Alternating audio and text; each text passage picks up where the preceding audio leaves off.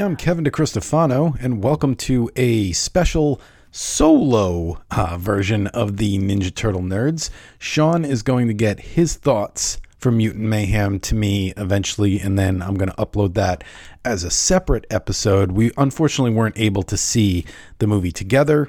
We don't live in the same area, so uh, that just wasn't something we were able to do. But we did both see it this weekend. He is going to get me his thoughts eventually, but obviously, we couldn't wait to upload an episode and start talking and start the conversation about this movie. So, if you haven't seen the movie yet, I'll let you guys know before I'm going to tar- start talking spoilers.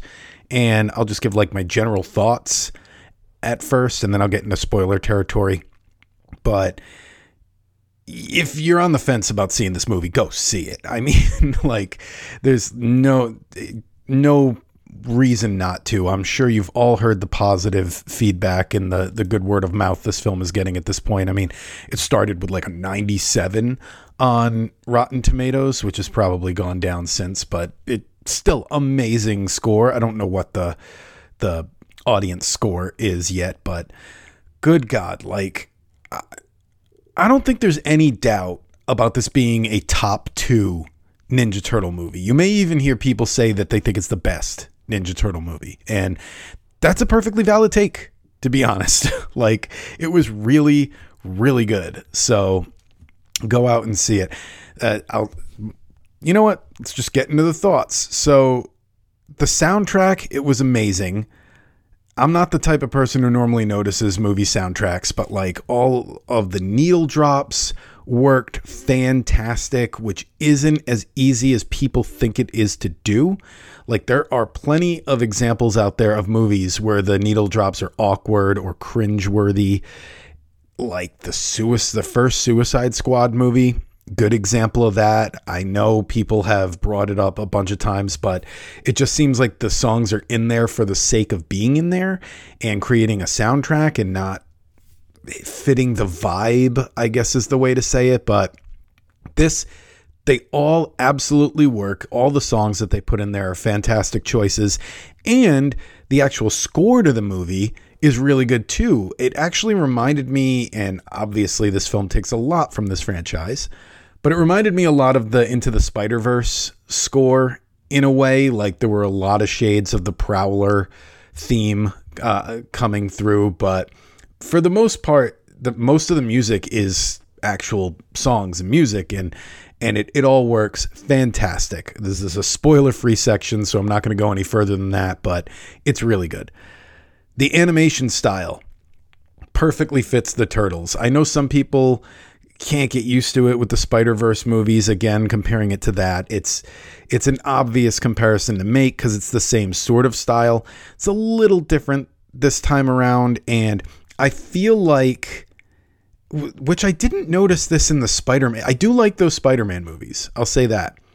But something that I didn't notice, and maybe it's because of the nature of Spider Man's powers versus the way the turtles fight, is I feel like the fight scenes pop more with this style of anim- animation. There's there's something about the missing frames and kind of the rhythm that the animation gets into that every hit, like every impact, it, it feels like a moment. And you can actually follow everything that's going on in the fight scenes and it never becomes like a chaotic mess of just people swinging things and stuff exploding and you know some some of the Marvel movies I feel like uh, gets into that where there's too much going on on the screen at once and sometimes that's that's kind of the point of it like end game that's kind of the point but yeah, you never lose track of the action, and just something about this animation style where it, it stutters, I guess is the best word for it, makes like Donatello hitting someone with a, a bow, like it, it feels like a crack, like you feel the, the hit more. And I, I think that's very much because of the animation style.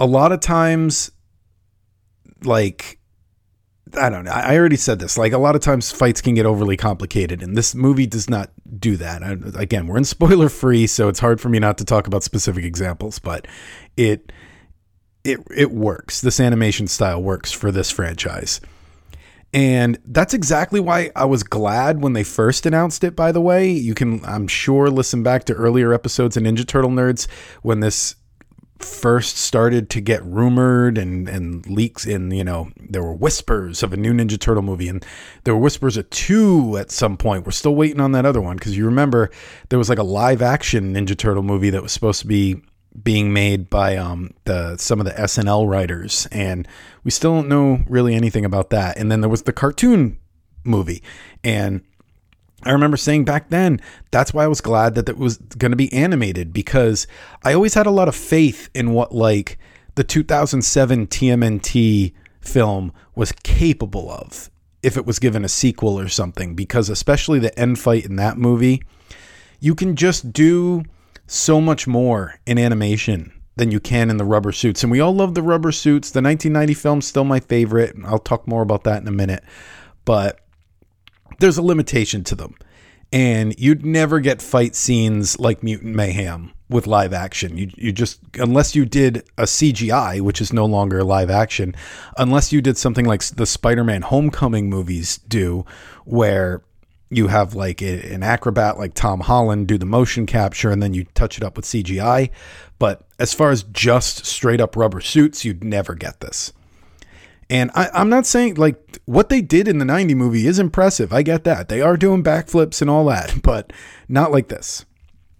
And another thing I think is interesting about this animation style is even the humans look weird, which I wonder if that's supposed to be some sort of commentary or a theme about how the humans aren't actually all that different from the mutants. You know, they, they, there's definitely a theme of inclusiveness in this movie and and acceptance and things like that. So I think that's why the, the humans look a little mutant-ish themselves. Some of them have like really long, thick necks, or some of them have like smushed faces, or it, it's not it's not symmetrical, asymmetrical. It's it's like their faces, even like even the people look kind of mutant-ish. So that's got to be intentional. And I think that's part of the, the, the theme of the movie. The voice acting, top notch. We're really getting some some good movies with voice acting this year. I know everybody was afraid of what the Mario Brothers movie was going to be, but I thought that had a lot of great voice acting in it as well. People wanted to, you know, hate on the Chris Pratt parade all they wanted and you know what whatever's going on in his personal life i liked the mario brothers movie and I like this movie. The the voice acting, it's the marketing for this movie spent a lot of time saying that they were going for like a Goonies stand by me kind of vibe. And part of me felt like that might just be empty words because I know as a Ninja Turtle fan, I've heard in the past, oh, we're going to focus on the fact that they're teenagers. I think they said that a lot with the 2012 cartoon, which they did. But uh, we're going to focus on the fact that they're teen. It's like when a band makes a new album and like a like a metal band and every single time when they're promoting the new album they're like I think this is the heaviest mu- music we've ever made. Like they say it every single time. I feel like this that's this for the Ninja Turtles when they say like oh we're going to focus on them being teenagers and and it's going to have like you know a teenage rom uh, not rom-com a teenage like 80s teen movie kind of vibe. But in this case it wasn't just marketing. It's true. It, the movie does have a Goonies, Stand By Me, Sandlot type of vibe to it. It wasn't empty words just to sell tickets. It's it really, really does give off that type of feel. The relationships between the turtles all feels as genuine, I think, as you can possibly get it. It doesn't get better than this. Splinter hits every line of dialogue of his out of the park. Every line they give him is a memorable one. And the rest of the cast, great too. You know, we all I don't want to get too much into spoilers again, but everyone else in the in the movie, great job. Tons of Easter eggs. That's probably the last thing I have to say before I get into spoilers. There are tons of Easter eggs, some within seconds of the movie starting. But it's done in a perf it's not distracting again, I feel like you have to compare these things to the Marvel movies a lot, so that's what I'm bringing up. But sometimes there's moments in a Marvel movie where if I don't get the Easter egg, I still know that something is an Easter egg and I, I know exactly what to Google, like, oh, what was that thing? Because of the way they'll they'll stop forward momentum to focus on something that doesn't matter to the story, but like the style they do it in, I'm I'm like, well, I know that must be a reference to something in the comics. And none of that feels that way with this movie. It's all in there if you know what it is, but if you don't, you won't even know a reference just breezed past you. It won't even register. So, more movies need to learn from this how to do fan service, I guess you could call it, like references to the source material without stopping everything. Like I feel like the back to the Super Mario Brothers movie some of the things in that were a little out of place, and you could tell it was just in there to reference a Super Mario Brothers thing. So, this better example of that. Future movies, I know everyone in Hollywood is listening to me right now because of the writer's strike and they got nothing better to do. So, listen to me. This is how you put in fan service in a movie. This is how you do Easter eggs. Watch this movie, learn from it. So, now I think we can head into the spoilers territory. Last thing I'll say beforehand if you're on the fence about seeing this movie, definitely go.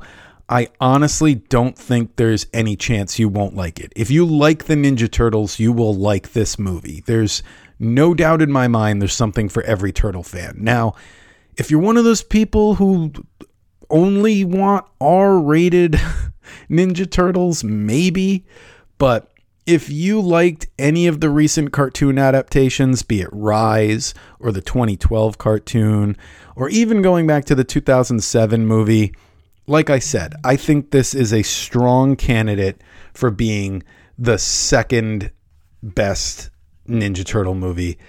I only rank the 1990 movie above it. Okay, so moving into spoilers. I think it is funny that this film actually has a lot of the same themes as the Platinum Platinum Dunes movies, the what people call the Michael Bay quote unquote movies.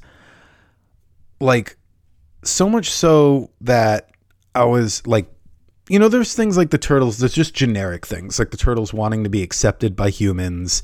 And there was even a moment that reminded me of when Raphael gave his big speech in the first Platinum Dunes Ninja Turtles movie, the one that's just called Teenage Mutant Ninja Turtles or Ninja Turtles, if you look at the posters. That first first one with the big giant turtles. Um, remember at the end when the tower was falling and Raphael's giving that big speech and he's like, I I love you guys. You guys are brothers and I would never I love that I can be beside you and blah. And then um and then they don't die and everybody laughs at him for it. There was a moment where this similar moment in this film and yet it worked for me here. Like I didn't feel anything the last time they did that. And this time I was like this is working. These characters have resonated with me. And it's like this movie showed those two movies how that stuff should have been done this is the right way to do those ideas. There's there's also another moment that is practically the Buck Buck thing from again the first live action Turtles movie, not Out of the Shadows, but the first one. Um, there's there's a lot of similarities here. Also moving into like they they steer away from the traditional way that Splinter in his origin kind of why he teaches the turtles ninjutsu. And at first I thought, oh, they're doing the same thing as the Platinum Dunes, where he's not he's not uh, Hamato Yoshi's pet, and he's just is this like there was a second where I was like, is there, is he really just gonna like find a book in the sewer on ninjutsu, and it's I'm gonna have the same complaint, but they don't do that. They do it a much better way in this in this movie, and I was thinking about this movie's story compared to the original 1990 movie a lot because I was trying to figure out, well, maybe I do like, maybe this is my favorite Turtles movie. It's just that good. But I think the story of the 1990 movie is impossible to beat. If you're going to if your goal is to make the best Ninja Turtle movie ever made, I think you need to do a better version of that story somehow. Maybe, you know, cut out the Danny stuff. We don't need that. But that's the best Ninja Turtle story there is. The the first issue of the Mirage comics, which is basically what that and you know, a little bit of the Leonardo one shot and we've talked about this. Uh that's the best stuff. So this movie comes very close, but I think the connection to Shredder, it's so personal. And honestly, that's one of the very very few criticisms I have of this movie is it's lacking that personal vendetta element that the turtles have always had. The whole Shredder and Splinter connection adds a layer to the villain that I don't think Mutant Mayhem has with Superfly. My major story criticism is this? Like I, I it's you know I don't really have much else to say. That every almost everything else about this movie is perfect but the lack of the connection to Oroku Saki the story they have here about Splinter teaching his sons ninjutsu to defend themselves again it's better than the Platinum Dunes films where Splinter just teaches them because he found a book but I feel like they could have kept their traditional motivation and not altered this movie too much.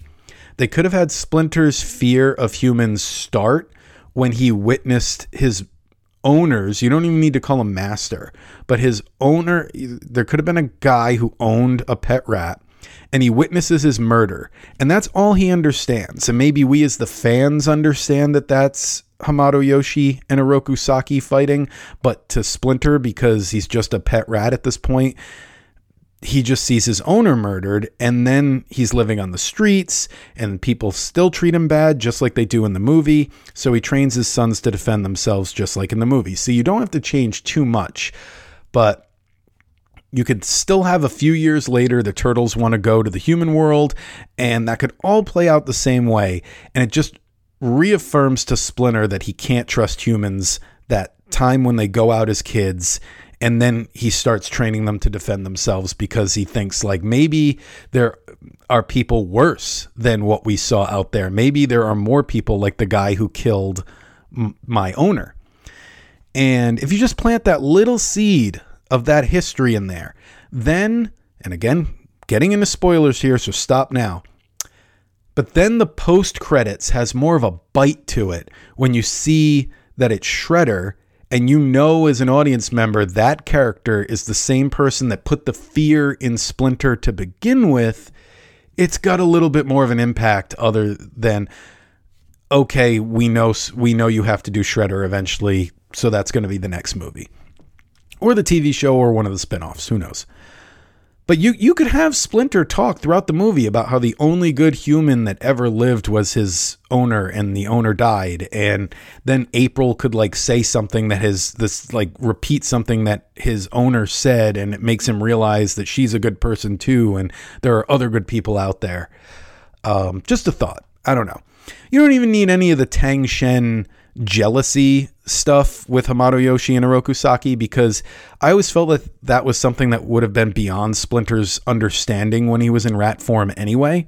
So just have the backstory of I liked this guy, he gave me cheese, and then an angry human killed him, and we see the silhouette of Shredder's armor. And now when the silhouette of Shredder's armor pops up in the post credits, it means something. But minor criticism, I know, but just something that has been going through my mind since I saw the movie.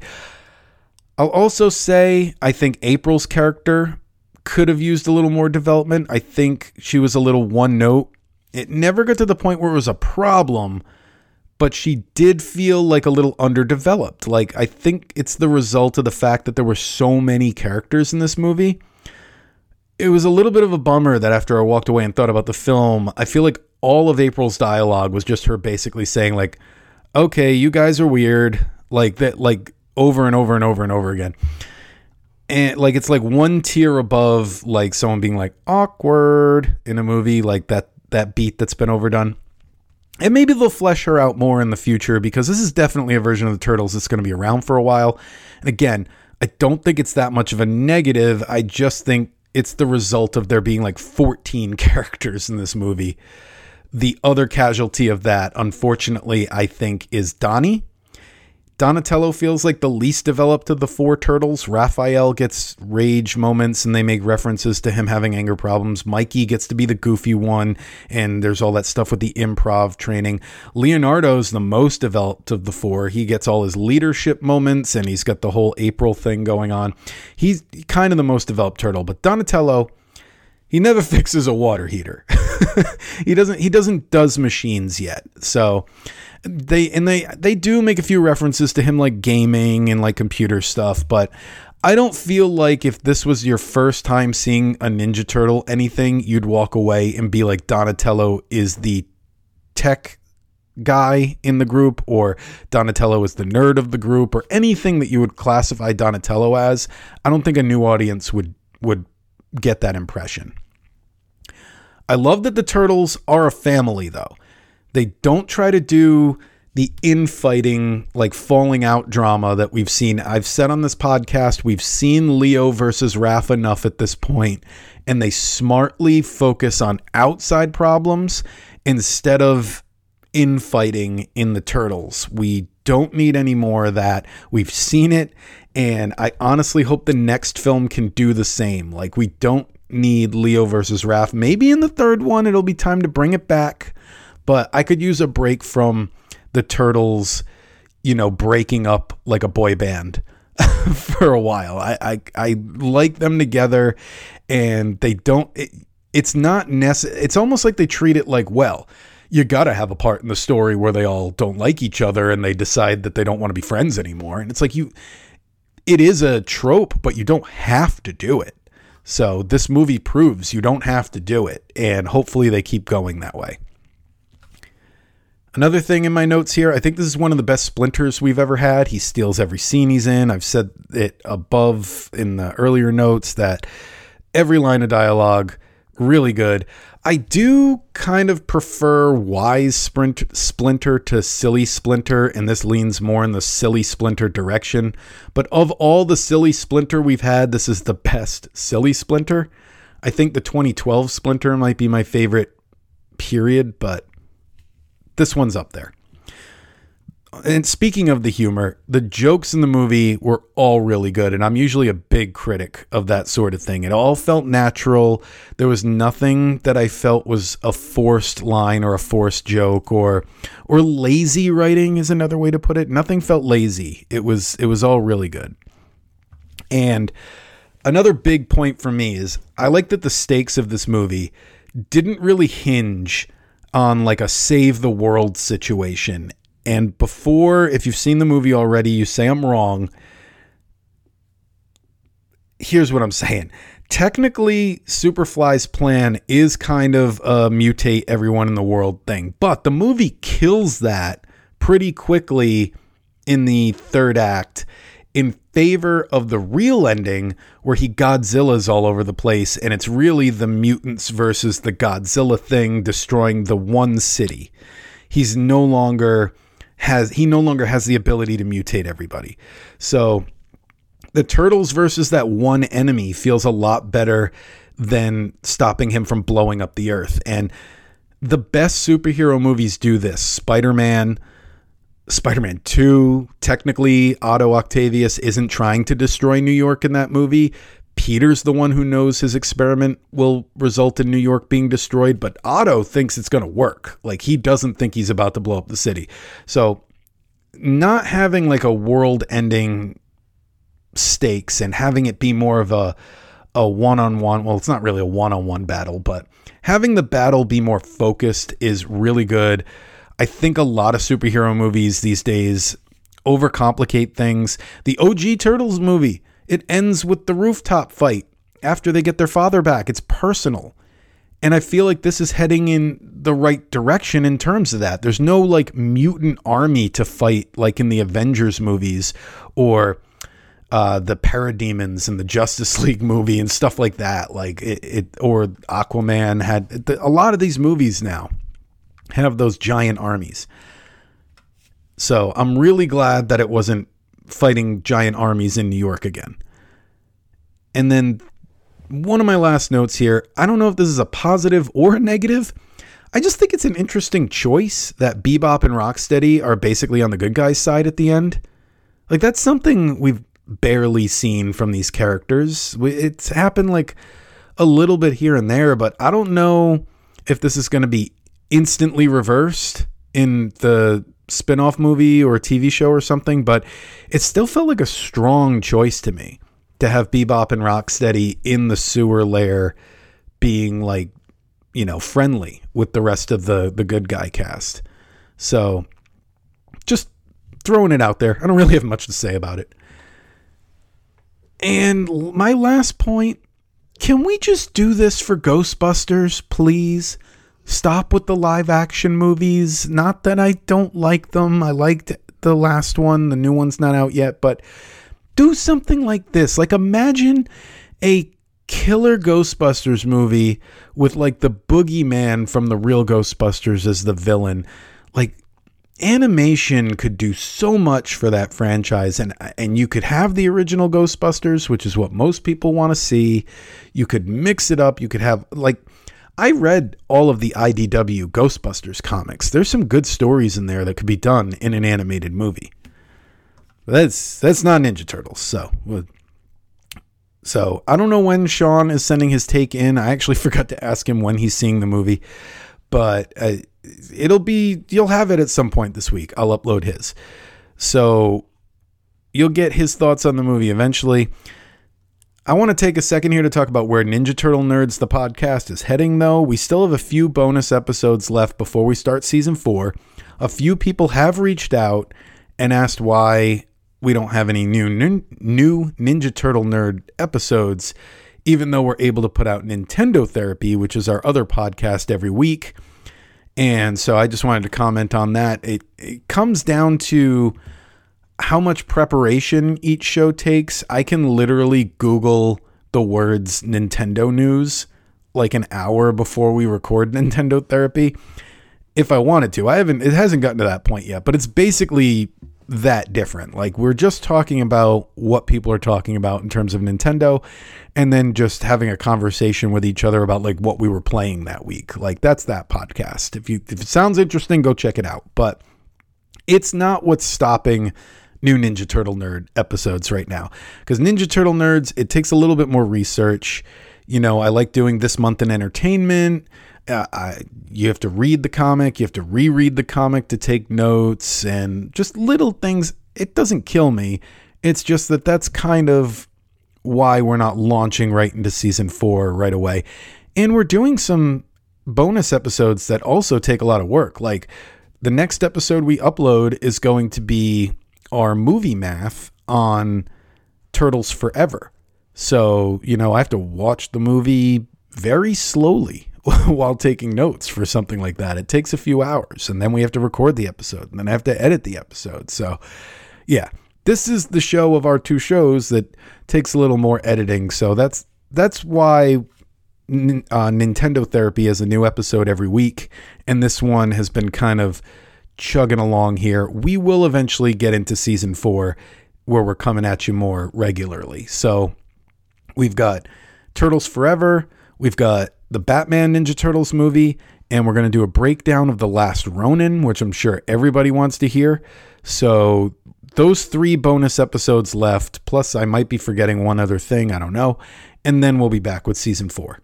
So, thank you all for listening to about half an hour of me rambling about a movie that I don't know. I don't, you don't need to know what I think about this movie. It's not going to affect how you think about the movie, but um but I'm glad you all listened to our podcast.